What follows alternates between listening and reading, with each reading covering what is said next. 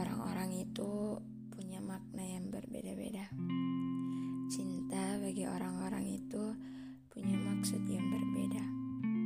Namun, meski berbeda, cinta selalu akan punya tujuan yang sama bagi semua orang, yaitu mengharapkan bahagia. Jatuh cinta memang selalu memberikan gambaran yang berbunga di awal. Jatuh cinta memang selalu memberikan kesan kasmaran di awal jatuh cinta memang selalu menjanjikan bahagia di awal.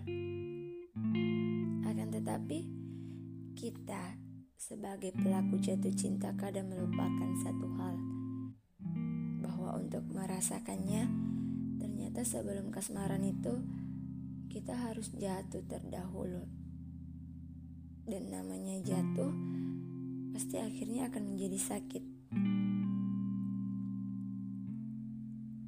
Itulah jatuh cinta.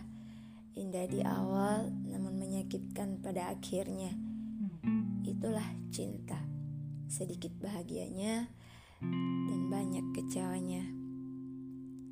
Seperti itulah yang saya rasakan ketika jatuh cinta kepada orang yang saya anggap sudah benar, namun ternyata salah. Diary saya ingin bercerita tentang dia yang pernah ada di lima tahun lalu.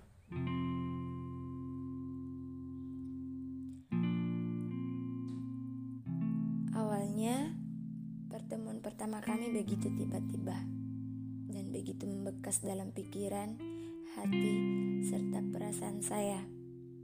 Bahkan sampai saat ini, setelah lima tahun berlalu, semua itu masih terekam jelas dalam memori saya. Namanya Anggara Diary. Dia adalah lelaki pertama yang mengajarkan saya tentang jatuh cinta. Dia laki-laki pertama yang membuat saya berkata, "Wow, ini cowok kok aneh banget ya." Dia juga laki-laki pertama yang mengerti hobi saya dan mendukung sepenuhnya. Iya, dia laki-laki pertama yang membuat saya merasakan jatuh cinta, sayangnya jatuh cinta sendirian.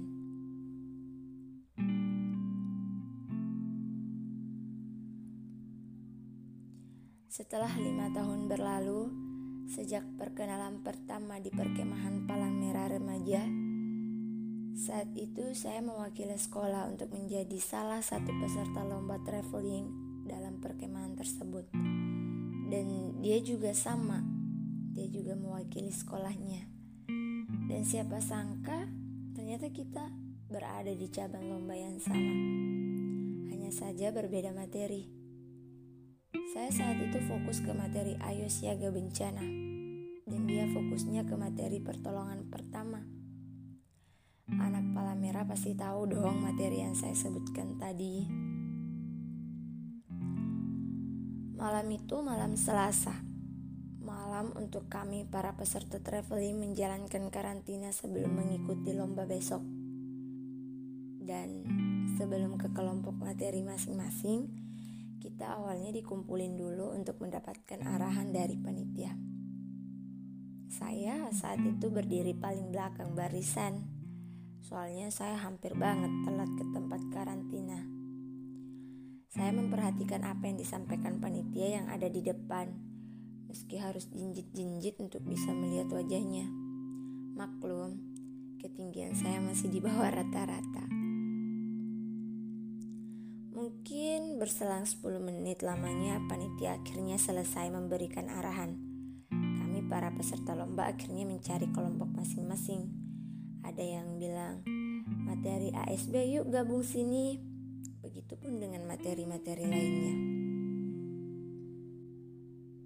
Tiba-tiba ada seseorang yang berdiri tepat di hadapan saya menggunakan celana jeans hitam, kaos hitam, dan topi hitam. Dia langsung menjabat tangan saya dan mengatakan, "Ren, ini Anggara." Saya saat itu nggak langsung merespon omongan dia saya cuma diam dan bertanya-tanya dalam hati. Ini siapa ya?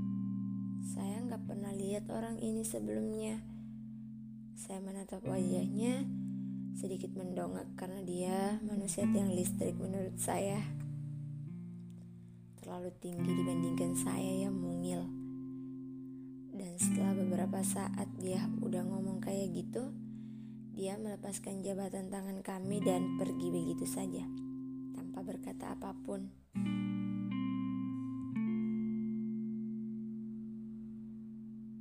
Saya langsung bilang dalam hati, ini mimpi ya? Kok dia aneh banget? Atau dia salah orang kali ya? Entahlah, malam itu pertemuan kami begitu abstrak, datang tiba-tiba mengenalin diri tanpa diminta dan sebelum saya mengatakan apa-apa dia udah pergi duluan setelah proses karantina selesai kami semua kembali ke tenda masing-masing sebelum benar-benar kembali saya sempat mencari sosok lelaki yang bernama Anggara tadi tapi sayangnya dia nggak kelihatan sama sekali dia kayak hantu datang tiba-tiba dan hilang juga secara tiba-tiba saya masih nggak ngerti dengan apa yang dilakukannya tadi. Dan sebenarnya saya ingin bertanya sama dia. Sayangnya dia udah nggak kelihatan. Diary, tahu nggak? Keesokan harinya, saat saya dan teman-teman perempuan saya sedang asik memasak di tenda buat sarapan, tiba-tiba salah satu teman saya yang cowok teriak, Woi Ren, ada yang minta nomor kamu nih, katanya gitu. Saya langsung kaget dengar hal itu.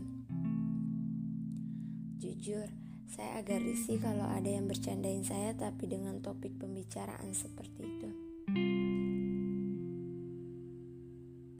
Saya nggak suka. Terus teman saya yang saya temani masak itu langsung ngejek-ngejek saya.